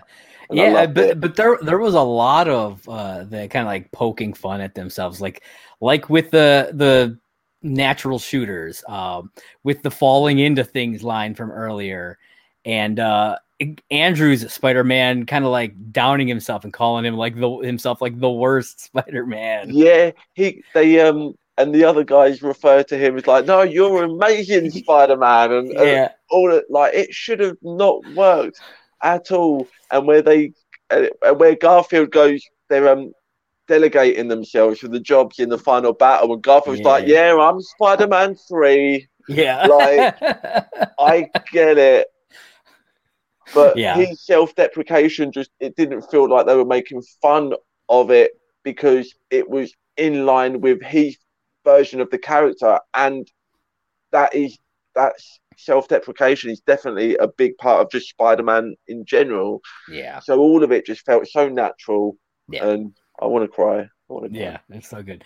Uh, so they they devise a plan to cure all all the villains uh, at the Statue of Liberty, which is now apparently outfitted with a Captain America shield. Yeah, thought which they get rid of by the end of this movie. Oh yeah, which uh, it's coyly referenced in the most recent episode of Hawkeye when Yelena says she wants to visit the new and improved Statue of Liberty. Yes. You know, they don't obviously tell you exactly what that means, but there's they they tie things in from which I like that they tied Yeah. things in from Hawkeye a little bit because like I we might- even at, at the beginning of the movie in that opening scene, I didn't even talk about this, but you see at least two shots of Rogers the musical, Yeah. two two different shots of the sign, which is something from Hawkeye, Yeah. which I thought was I really might be wrong, but I think we've seen the the shield on the Statue of Liberty maybe once somewhere else Oh, between we? Endgame and this. I might be wrong. I might be wrong, but I wonder. I- it, it could have been like uh, I, I honestly don't remember, but the only place I could think might be like uh, uh, Falcon and Winter Soldier, maybe. It, it, if it wasn't seen, it was referenced. Yeah. Maybe like, I, I think there was something like, oh, they'd even redesign the Statue of Liberty, but they won't, you know, actually make some real changes. Maybe it was in the Falcon speech or something. I don't know. Yeah, maybe. Uh, I could, I mean, I could see that, but yeah, I'm not. I'm not sure. I just I thought that because like I remembered that specifically from because we had just done the Hawkeye review or like just last week, and uh, so like I remembered uh, hearing her say that, and so I was like, oh, okay, it's it's, we're we're kind of getting uh, we're filling in blanks here, which I like. Uh, so let me get- better at that. Oh yeah. We get a huge battle that goes down between the three Spider-Men and Electro, Sandman, and the Lizard. A lot of a lot of good stuff going on here. We uh we finally get to see what the actual scene looks like where uh, Lizard gets kicked in the face. Everybody's like, "Oh, Lizard gets punched," and like my first thing was like, "Ah, he didn't get punched. He got kicked in the face." And I, I so wanted to like put that on Twitter, but I was like, "I don't want to spoil that." No, in, in the in the theater when that shot happened and we had all three Spider Men swinging at the villains, I couldn't help it. it. Just came out. I was like, "There it is! There it is!" yeah, it was it was great. And it was funny because like it was real quick. Like it like that that shot was real quick. So Well, we spent so long, like the last like six weeks, like looking at it. You know, Yeah. Of course, it was going to feel quick. yeah, yeah. but I, I I love just getting to see it. Um, we get uh, Andrew Garfield finally getting to uh, save the, the the Peter Parker love interest. He saves Mary I Jane. Called that falls. moment. Yeah. I knew well, from the trailer when you see MJ falling, I called the moment of he's going to save her. It's going to be emotionally brutal. He Yeah. saves her. They don't stop to address it. They the other characters can just see. They look at him. They're like, "Are you all right?" He's like, "Yeah." And just in that one word and the way that he says it, you just feel everything Yeah. and it is so well done because they could have easily have just stopped the movie dead, excuse the pun, yeah. and been like, you know, had him like verbally addressed like, oh, oh, I'm so glad that I saved her because you know, I I, I can That's the thing. tonight. he got they didn't need he- to do that. He, he talked about it earlier, which was great. yeah, So like we we already had that setup for it, you know, because he, talked about how he couldn't save Gwen, and how that was like the thing that haunted him. But and they did that earlier before the fight started, so that Yeah. when this happened, yeah, like you said, they didn't need to to do all of that because they had already reminded could just- everybody. you, and then you could just let the actors do the work. And you know, you've got these actors. You've got like, look at this cast, man. Like, if you were to look at this cast in any other context, Garfield, Foxx, D- Dafoe, you know, Molina, Zendaya, Yeah, you know, hot like it's ridiculous. Uh, Rhys Ifans, even, you know, Yeah. these are not shabby performers. Right, so yeah, definitely let them do the work for you because they can and they do. Oh, they totally do. Uh, so they managed to cure Sandman and Lizard. Uh, and I've seen some people online complaining because they reused footage from the res- their respective movies uh, in these, like the the shot Mhm. where uh, Connors gets cured is a is literally taken from Amazing Spider-Man, and uh, the, s- there are a couple of shots with Sandman that are taken directly from uh, Spider-Man Three. But I'll be honest, I didn't even notice it. Uh, I like- did. I mean, I I just felt like they were just like, you know, they were just Yeah. referencing those shots. I didn't feel like they were reusing them. And if they just Well, someone did a side by side, and it's like it's exactly like they they took those. Um, but then there are people who are like, it's probably because of COVID, they couldn't Yeah. fly them in for because like I think, um, at least one of them was like living over in like London or something like that, Yeah. and so like at the time they couldn't come in, and to get them to just come in for like one random scene, for like to do that, it wouldn't be worth it. So it made it made sense to me. But again, I didn't notice it until somebody pointed it out, which means it didn't even affect my viewing experience. Well, I knew they would be homaging the shot from those respective moments, and also I know that if they're going to be digitally recreating the actors to look like how they looked in those movies, then the shots they would be using as reference are the same fucking shots that they are using. yeah, So you composite them together, it's going to look like the same shot anyway. yeah, So I'm not going to. You're not going to find me complaining about that. I yeah. Maybe I didn't love that they used the Tobey Maguire suit from Spider-Man 1 and not the one from Spider-Man 2. But you don't see me complaining now, do you? Let's not even go there, Josh. Let it all out. I'm not mad about it. I love them all. It's fine. uh, so then Doc Ock shows up and he helps them, uh, the the Spider Men, to uh, cure Electro. They have a, a bit of a back and forth there, uh, which I thought was was nice. Uh, Electro had some stuff. Yeah. Electro had some some damn good uh, stuff going on. Like Jamie Foxx did a great job uh, Yeah. and really redeemed that character from. They from really did. Spider-Man 2. And Yeah. I he kind of teetered at points being like the weak link of the movie earlier on, but they really bring it back. And when we get the stuff with him and Garfield, and Garfield's like, "Nah, man, you were special. I liked you before. You Yeah. know, I I noticed you before you was this." And then Electro's like, "You know, I'm not gonna lie, man. I really liked you. I, you helped poor people. You lived in Queens. I thought you were black." yeah, I love that. He's like, there's got to be a black Spider-Man out there somewhere. And then he goes, There's got to be one out there somewhere, which is perfect. And again, that Mhm. should have felt so ham fisted, but it just, it just flowed from like the dialogue and the interactions and where those characters' conversation would naturally go. Yeah. You know, in that moment, and it it's just beautiful. Yeah. And how the hell do you get a touching wrap up for Max Dillon, who's like everyone's least favorite on-screen Spider-Man villain, and even that true. one, I would say that that one was just as touching as like the Sandman moment, and that had the original Danny Elfman score playing. If Yeah. that doesn't get you, I don't know what you are. yeah, exactly. uh, so then uh, Ned inadvertently frees Doctor Strange. You know, he's not happy about all this shit that's happened. but then he sees, you know, what Peter has done. You know that he's he's managed to to cure four at least of the of the five. Not Um, bad. Yeah. Uh, and then Goblin shows up. Yeah.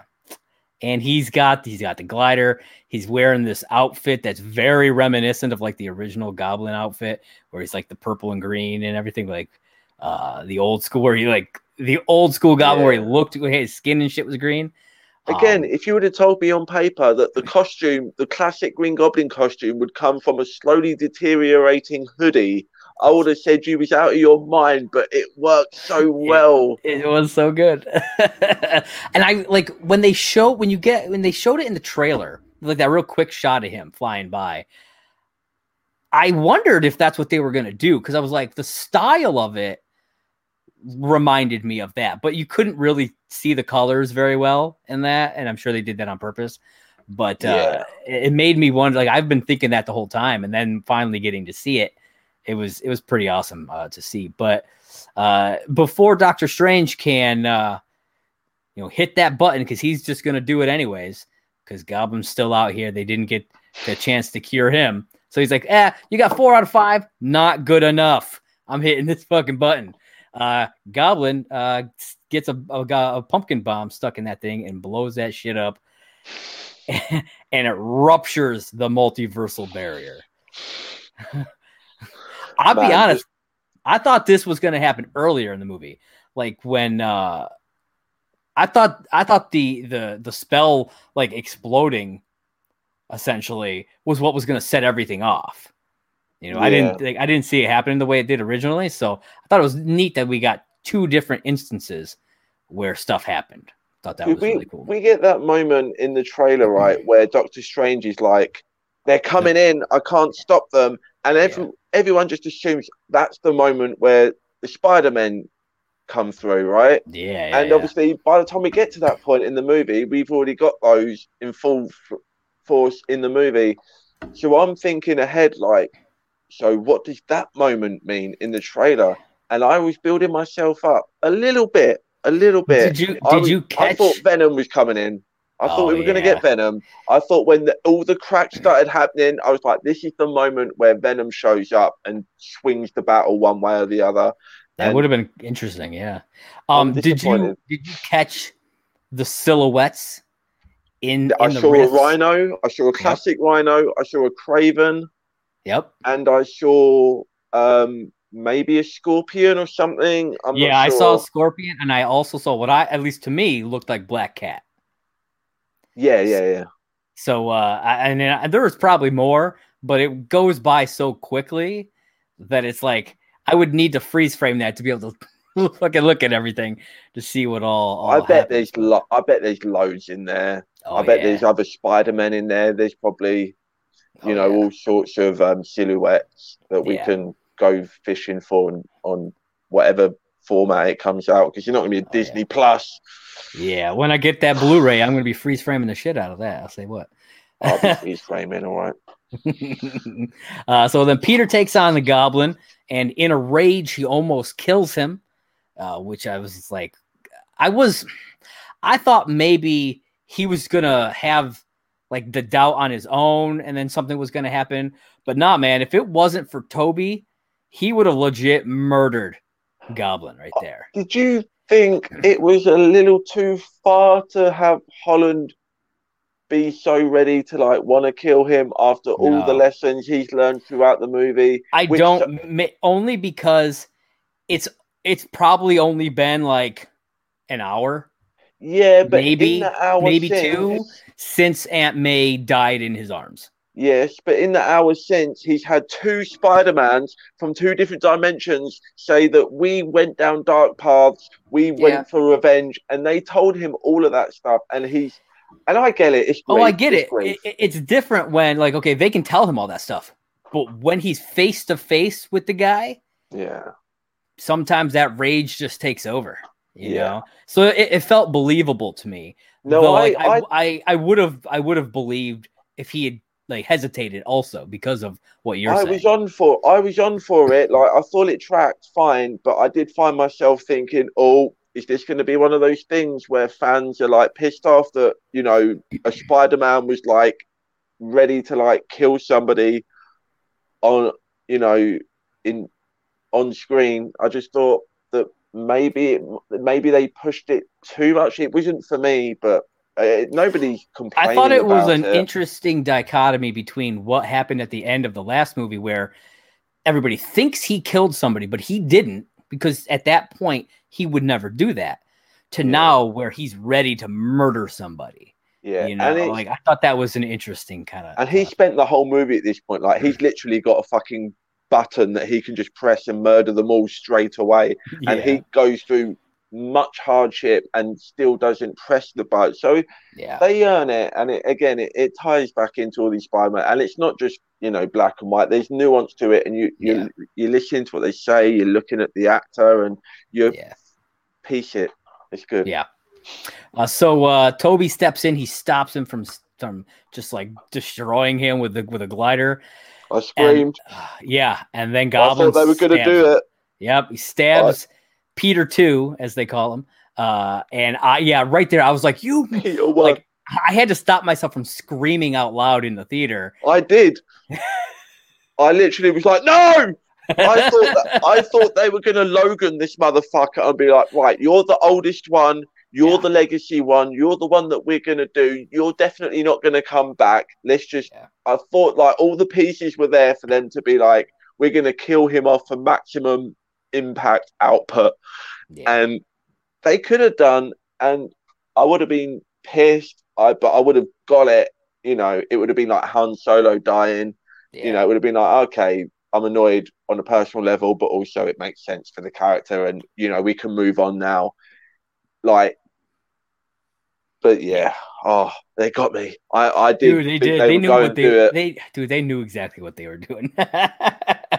uh, so with the help of Peter three, uh, Peter one is able to cure Norman uh, and restore his sanity. So hey, we got a little bit of that. So that was good. You know, he finally he was finally back to being normal and all that jazz. Normal Norman. Normal Norman. Uh, Peter decides that uh, the only way he's going to fix everything is if no one can remember him. So he convinces Doctor Strange to recast the spell. That's the only way it's going to fix all the, the rifts and everything, is if nobody remembers him. Um, Yeah. but here's the thing I'm pretty sure Electro didn't know that he was Peter Parker. I'm almost positive. uh, in- Well, no, he didn't he, he didn't know he was. He thought he was black. You Yeah. don't know who he is. So why did he come through?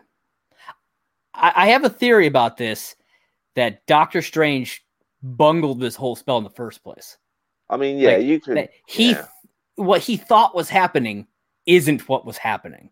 Like his whole thing was like, oh, you know, it, it's pulling through all the people who know, you know, Peter Parker and Spider is Spider Man and all this stuff. I don't think that's true because we also see. I mean, I'm I'm jumping way ahead, but the end credit or the mid credit with with Venom, they don't fucking know who he is, so there's no reason why he should have gotten pulled through. I think Doctor Strange did more damage than he realizes. Uh, so but Yeah. yeah. Well, I Um, think we. Yeah, he's going to find out some stuff, and it seems like you're very much correct. Yeah.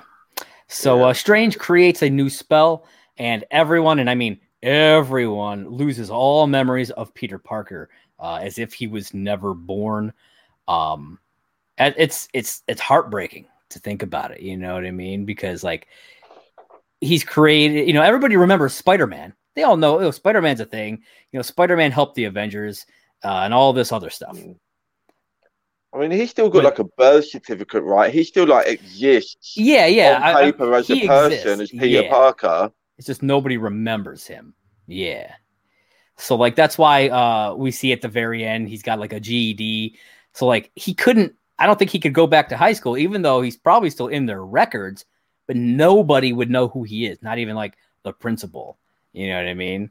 Like none of the teachers would know who he is. So I think that's why he doesn't even try to to do any of that. But Yeah. um he you know he says his goodbyes to MJ and to Ned and all this and uh I it it broke my heart just to because I was still I was still emotional from the Aunt May stuff, you know. Yeah, and, then, and then fucking this, I'm just like, come on. And we get the to the end where he's, you know, it's I don't know how much time had passed. I, I think it said, but I don't remember exactly how much time had passed. Yeah, But I think he he, like six weeks or something. he goes off looking for MJ, and, and he he finds her at the cafe, and he uh, he he's ready to try to convince her to remind her of, of who he is and, and, and all this stuff. And uh, my assumption is he, he's hoping that maybe there'll be some sort of lingering memory, you know? Yeah, But- you you, yeah. you can tell somebody that they're not going to remember. Like, but to a non-magical person to actually actualize that in somebody that you've obviously got such a personal connection with is probably a weird thing to comprehend. Yeah, You know, even in the MCU. yeah, and yeah, he's probably hoping for something. He sees that there's absolutely nothing, and then he also sees like she's still got like the, the scars on her head and stuff, and uh, you can just see him make that decision internally of like, yeah, this is the right thing to do. yeah, Even though she said to him earlier on in the movie, "Don't make those decisions for us." yeah. He he, that's the responsibility part, right? He's got to Mhm. decide to take to make those decisions on behalf of other people so that they don't have to and that includes carrying pain maybe guilt that comes with that but Yeah. that's him and not for them because they're happy and they're living and it's Yeah. oh man it's it's so brutal And and he finds out, you know, they they both got into MIT. So like yeah everything he did, it you know, it seemed to have worked. Um, obviously, this vice chan- this vice chancellor re- would remember Spider Man and being like, "Hey, give them another shot," you know, uh, you know, because that's how it must have gone, you know, because they so. they had already been denied, so like, she, you know, they gave them another shot, and so now they're they're going to go to MIT, which is great, but uh, and, and obviously he's going to try to go there as well. You know, that's why I think he's going to take the GED and try to get his way there uh, as well. so they Um, could establish that moving forward like so if he goes if he goes to MIT as well then we get a whole college trilogy in MIT and then we get to like meet MJ and Ned through Parker's eyes like for the first time again in yeah, potentially much more like traditional kind of Spider-Man setup you know without the Iron Man stuff and all of that other stuff tying into it yeah, and just secret identity from the outset, friend, love interest, college, and just a nice classic Spider-Man. Which is a weird to think that this trilogy would ever be able to get to a point where that was an option, considering how you know outside of the box it, we kind of came into this new set of Spider-Man movies. yeah, We get there. yeah. Uh, so then we get uh, right at the end, Peter is visiting May's grave, and uh, he runs into Happy, who shows up. Obviously, Happy does not remember him at all, which is that's this a me up. Yeah, man. Because You know Happy what- was such a big part of his Yeah. life as Spider-Man here, uh, in, from what we have seen uh, uh, of that part, and him not having any idea who he is, and yeah, it was this hard. got me because at first the scene is like they're both just standing there looking at the gravestone like separately, but you know, like they're standing next to each other. And I just it didn't occur to me that anything was weird or messed up with the situation. And then when they turn to each other, it's like, Oh, how did you know her? yeah, And he goes through Spider Man, he goes, "Oh, we did." And I was like, wait, why are they having this club? Ah, and then it, it took me like those few seconds to realize it. Yeah, these guys just don't know each other, and they both just know Spider Man, and that's the, the thing. And Mhm. just I think having that feeling is like the same feeling that Peter got when he had that realization that like this is actually this is actually happening. Like this, they don't remember me, yeah. and I feel like inadvertently I got to experience that a little bit. So yeah. that was brutal. Yeah, it was all brutal. Yeah, man, that whole third act was was fucking brutal. don't make me live it. Yeah, uh, but then we see that he's you know he's made a new suit. You know he's got Aunt May's sewing machine and everything, uh, and he's studying for his GED, and that's kind of where we leave off uh, Spider Man. But then we get some some credit scenes, which are which are good stuff. We get mid credit with uh, uh, Eddie Brock at a bar, and they're just kind of drinking, and he's he, he's it's getting the the bartender to like tell him what the fuck is going on because and he, he yeah. still doesn't understand it. Um, and I'm then conflicted on this stuff, but they yeah. wind up getting sucked back to their own universe, but a small piece of symbiote is left behind. Yeah. So like Venom can now be in the MCU because but the symbiote is there. It may or may not be Tom Hardy. They could go either way with it if yeah. they wanted to. It could be a Tom Hardy variant, or it could be a much more traditional, you know, somebody who's an Eddie Brock who's the same age as Parker, who's at the, who's at MIT as well, and they could do a more they could they could go they could go the Flash Thompson route that they've done they, in the comics if they want to. I, I, I love that run of, and I love that version of Venom. There is no way in my mm-hmm. mind that I can envision the Tony Revolori version of Venom. Yeah. Like I can't with that with that blonde hair. That's I think he, he, needs to like get serious. He needs to go like because like Agent Venom, he was in the military. Like that yeah. version of Flash Thompson went through the military. not happening with this version at all. I think it would be neat if that did happen and then like down the road he could like join the Thunderbolts or some shit because like that's a big part. Like that could if be neat, could, but yeah, I don't know. If they could know. really sell that character's arc to go from where he is now with like blonde, stupid hair, sell, making a book, which yeah. the that some of that stuff is really making me laugh and it shouldn't have done.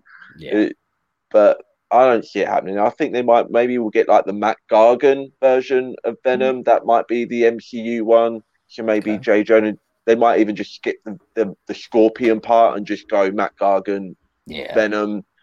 Um, but yeah, I don't know. I was a little bit let down because you know we got set up for Venom in Spider Man from Venom Two.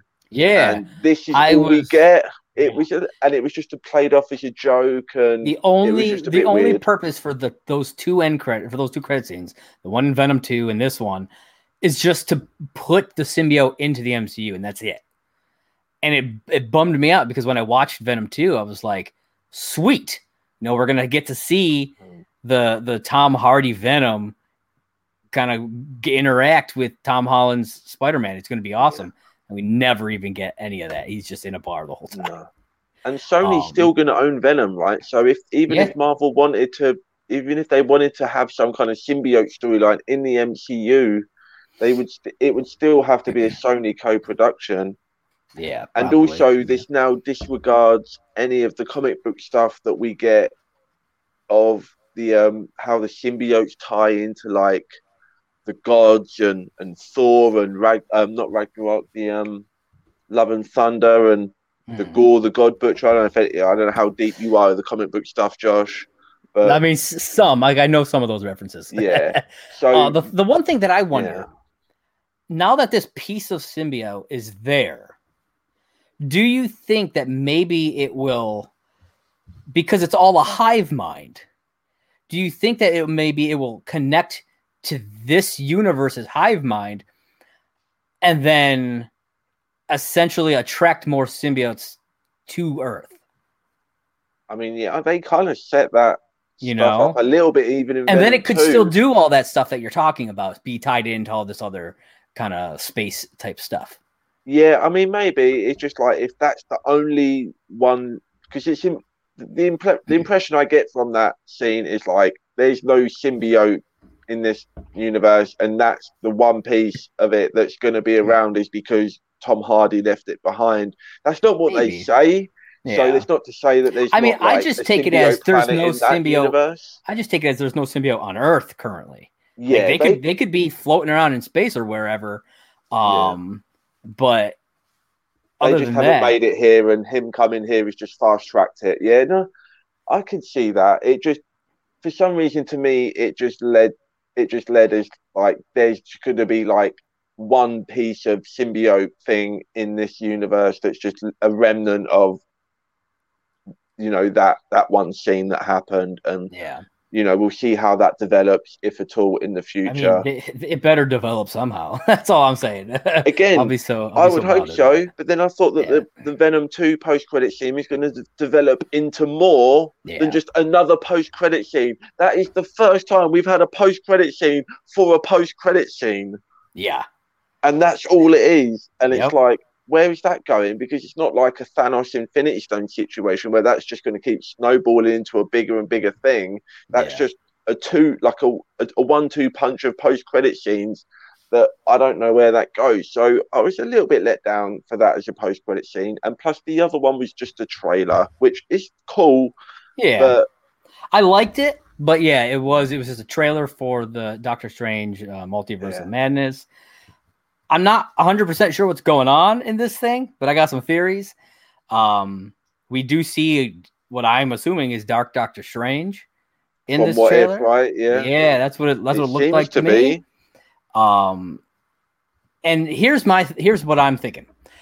Since he doesn't remember Peter, he do, he wouldn't remember why he cast that spell in the first place. No, And Doctor Strange, being Doctor Strange, would want to know. he would be like, "Why did I do this?"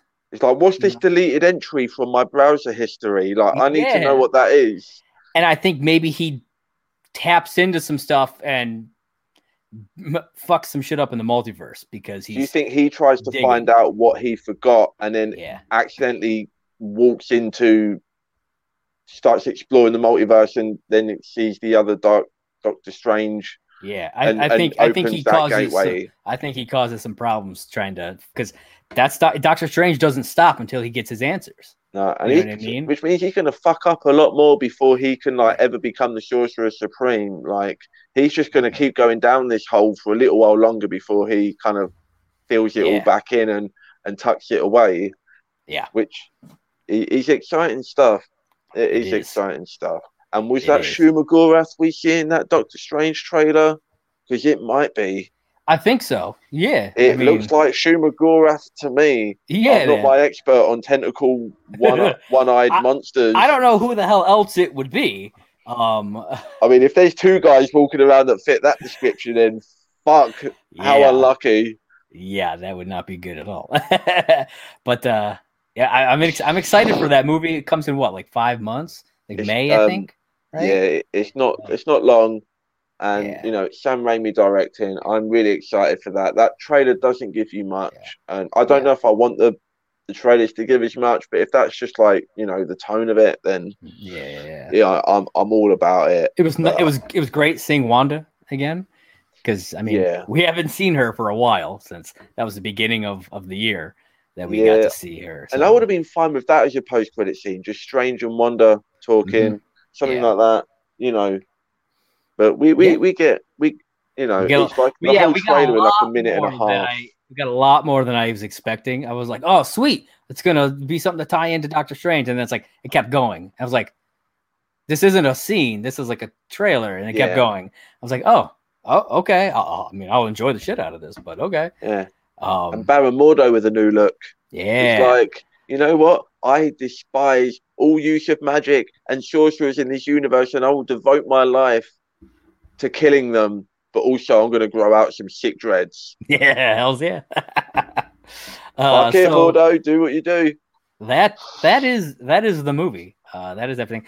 Um, I had something that uh, I wanted to kind of bring up to you um, as a theory. That I've, I've seen a lot of other people kind of kind of bounce this around as well, but I, I mentioned how I think Doctor Strange had kind of fumbled the spell in the first place, uh, and and was kind of letting characters in that, according to him, shouldn't have been here.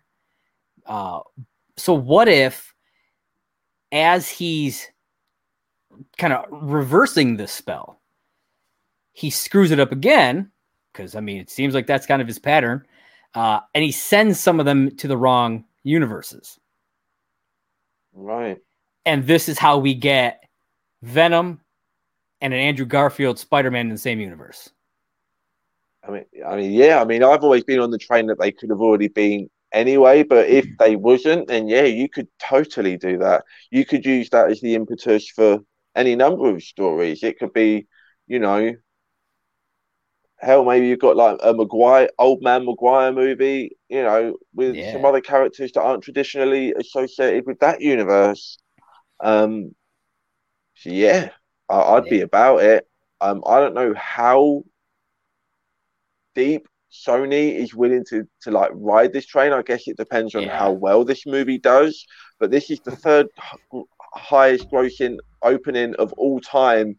And it may wind in, up it, it may wind up being the second because right now it's estimated at 253. I think it only needs like 257 or 258 right. to jump to number two and doing that in pandemic times like this isn't just like the over like the overall third or second best in a pandemic this is overall so that's insane yeah. how well would this movie have done otherwise and how well is this movie gonna you know this it's gonna have legs man i mean we we got oh, nothing oh, yeah. else really going on until you know february so this movie could do serious money and then maybe they yeah. do look at their stuff and like is it worth like we've got Tom Hardy on board? He seems to really love that character. So yeah. it's not like we've got to like overpay him through the wazoos to get that going. We've got that special effects team on board. You know, now, you know, Garfield's on board. He's not, you know, he, he might win Oscars or get nominated, but he's not exactly the top 10 highest grossing paid actors of all time, you know? Yeah. It maybe it's something that we can start looking at. I would be first in line to see that stuff. I've been preaching on the um, the Garfield train for since Garfield was Spider Man. I was the dude running this page on Facebook trying to get Garfield to stay as Spider Man in the MCU. It yeah. didn't work, everyone. but who's laughing now? Yeah, who's laughing now? Yeah, I loved him as uh, as Spider Man. I thought he was. He's I the best. Yeah, I thought he was, and great. he proved it in this movie. And I'll, I'll yeah. yeah, give me more of that. Give me an, a Logan esque old man Garfield Spider Man movie. Yeah, you know, we can get like three different Batman movies, kind of like in different universes, all going shit, if, on. If DC can have like different Batman movies and shit coming around, why not? You know, you got this Robert Pattinson Batman movie, but then you got the Flash movie that's got the Ben Affleck Batman and the yeah. Michael Keaton Batman. Why the hell not have multiple Spider-Man? Like, and then you've got like a separate Batwoman and a Batgirl and a mm-hmm. and you know mm-hmm. Lego Batman. There's like there is yeah. room for all of this stuff. Yeah. And oversaturation is only a thing when you oversaturate us with shit. If you make it good, it won't be oversaturated. Yeah, exactly. Learn studios who are clearly yeah. listening. Yeah. Right so, now. uh, we talked a little bit about um, you know, Venom and, and whatnot we've got another movie coming in that Venom universe, or at least we assume that's it's the Venom universe with Morbius next month. What are your this thoughts? This is where things get complicated. Yeah, how is this supposed to be connected? They reference Venom, but they also show a poster of Spider-Man that's spray painted with the word murderer on it. So how Which is, is from this... MCU? But yeah. then also we see Michael Keaton. Yeah. But also, it's the Daily Bugle font, I believe, from the Raimi Spider-Man movie. And I think it's the Oscorp from the Amazing, Amazing Spider-Man. Spider-Man. They, I don't know if this is just like they're just cherry picking, or they yeah. just already got that logo or that thing and all this stuff, like, and yeah. they're just doing it lazy. But with how this movie has come together, and um, you know, some of the things that we're starting to see, like shit, there might be some really good stuff going on behind the scenes of Spider Man now. Like I'm left no way home, really excited and optimistic for the future of Spider Man on screen, which I've not felt for a long time. Yeah. Like, so they clearly know what they're doing for it to not be a mistake. But then if Michael Keaton's in the MCU, but Venom is not, but Michael Keaton's talking to Morbius, and then Morbius is referencing Venom, yeah. like the rules were kind of skewed, and even more so now going into this. Yeah, I thought I, mean, I was kind of I was hoping to have clarity going into Morbius. I thought maybe it would I'd I'd have some answers or at least some theories as to how it would at least work. But now I'm like, I, I don't I don't know how this Well, is I thought- work. Well, before No Way Home come out, I assumed that the, the logic was okay. We're seeing all this stuff in the Morbius trailer. We haven't seen No Way Home yet, so Spider-Man No Way Home must end with some kind of like universe merging status quo that we were going to then roll with going forwards. Yeah. But we've not. That's not what we've done. We've just isolated Spider-Man, and nothing else is referenced or presumably, you know, in the same universe. Yeah. And now Now, we've kind of open questions again. Morbius could just be a completely own separate universe, really. I mean, it, yeah, and it just happens to be a universe where Spider-Man was accused of murder, and also there was a Venom in San Francisco, and Yeah. there's a Michael Keaton Vulture, and you know, Yeah. it's just slightly different in some other way because it has a Morbius, I guess, is the way that that version is different. yeah. Um, yeah. but I mean, which is a bit of a letdown, but I mean, that's as fine an explanation as any, and I wouldn't. Here's another thing I wonder. Because Venom is in San Francisco and Spider-Man is in New York, who's to say Spider-Man doesn't exist in that universe? Maybe just the Yeah. Avengers don't exist. But Yeah. Spider-Man might he's doing his own neighborhood, small town stuff. Which is why I thought that There'd be no could way- be the yeah. Spider-Man in the Venom universe. That They could could that be, could yeah, they could could easily the- just tie it that way. and if if we get Spider, if we get Garfield, because everyone's on the internet is clamoring for more Garfield Spider-Man, which I never thought I would see. I thought Yeah. uh, coming out of this movie, I thought everyone was just going to be like Spider-Man Four, um, Tobey Maguire, Tobey Maguire. But- Yeah. it seems to be that the, the general chatter is on Garfield. So if that if there's a time to announce that Garfield is going to be in Morbius and in Venom 3, that wouldn't be the worst thing in the universe. Yeah. And I think people would roll with that quite handily. But Yeah. I don't think that's what's going to happen. I think it's like what you said, and it's just another version that we just haven't seen and probably won't even be addressed really in the movie yeah. But hope hoping for more. Always hoping Yeah. for more. Like me Yeah. on prom night. I guess we'll have to see. Uh, all right. Uh, you have any last thoughts that you want to give before we wrap up here? Nah, man, I just can't wait to see this thing again. Um, Yeah, like I said too. a minute ago, I'm so excited now for the future of Spider-Man. The potential and the possibilities is so crazy now, and you know there's going to be references to this movie in Spider-Verse 2 when Oh, they yeah. get to that. Like they reference Miles in this movie. They're going they're going to throw some stuff the other way, I think, from Spider-Verse. Two. Do you think they would show a live action shot in that movie? I think we So like maybe he pops into a universe and it's like in the middle of like the the, the Statue of Liberty fight, and then he pops back out through a Yeah, portal. I there's there could very well be a shot in Spider Verse where um Miles is like in his bedroom and like a portal starts opening and he just looks and he's just like nope you know? It's like you see Ned opening the portal or something on the other side they could do something like that I don't know if they will they have said that Spider Verse 2 is going to like go across many different versions of Spider-Man and in all the different appropriate styles. They did say animation styles, but you know they're keeping some stuff in there in their hat. yeah. Um, at the very least, we will have the voice of one of the live action Spider-Man. I think at least we'll have a voice of them as an animated version of them themselves in the movie. But I think yeah. a live action cameo is very much on the table I think that would be awesome. and you can you can go further down that road you can have more like spider-verse like event movies that happen as we progress and have more and more spider characters both Mhm. live action and animated you Yeah. can do more small scale you know spider-man movies or black cats and silver sables and Kravens and they and i don't know lo- i no longer have the the, the feeling of oh it's by it's sony it's going to be shit. I don't. That's not necessarily the case now. So I feel so hopeful moving forward for Spider-Man and the potential, and that they might actually realize some of that potential is the most Yeah. exciting thing. Yeah it's uh it's definitely something to look forward to so uh but yeah this is uh Ben Oh What a Marvel. Dean, let everybody know where they can find you on the internet. You can find me at Dean Lewis 2099 on Twitter. not tweeting for the last nearly two hours because we have gone hard on this show, everyone. You yeah, are so did. welcome. And I probably won't tweet that much anyway, but follow me anyway because sometimes it's worth it. That's right.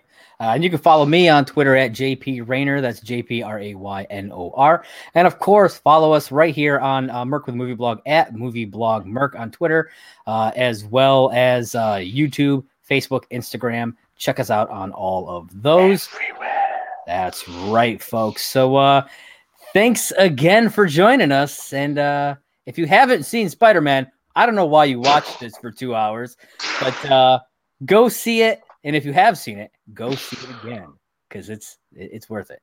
All right. Catch you guys next time.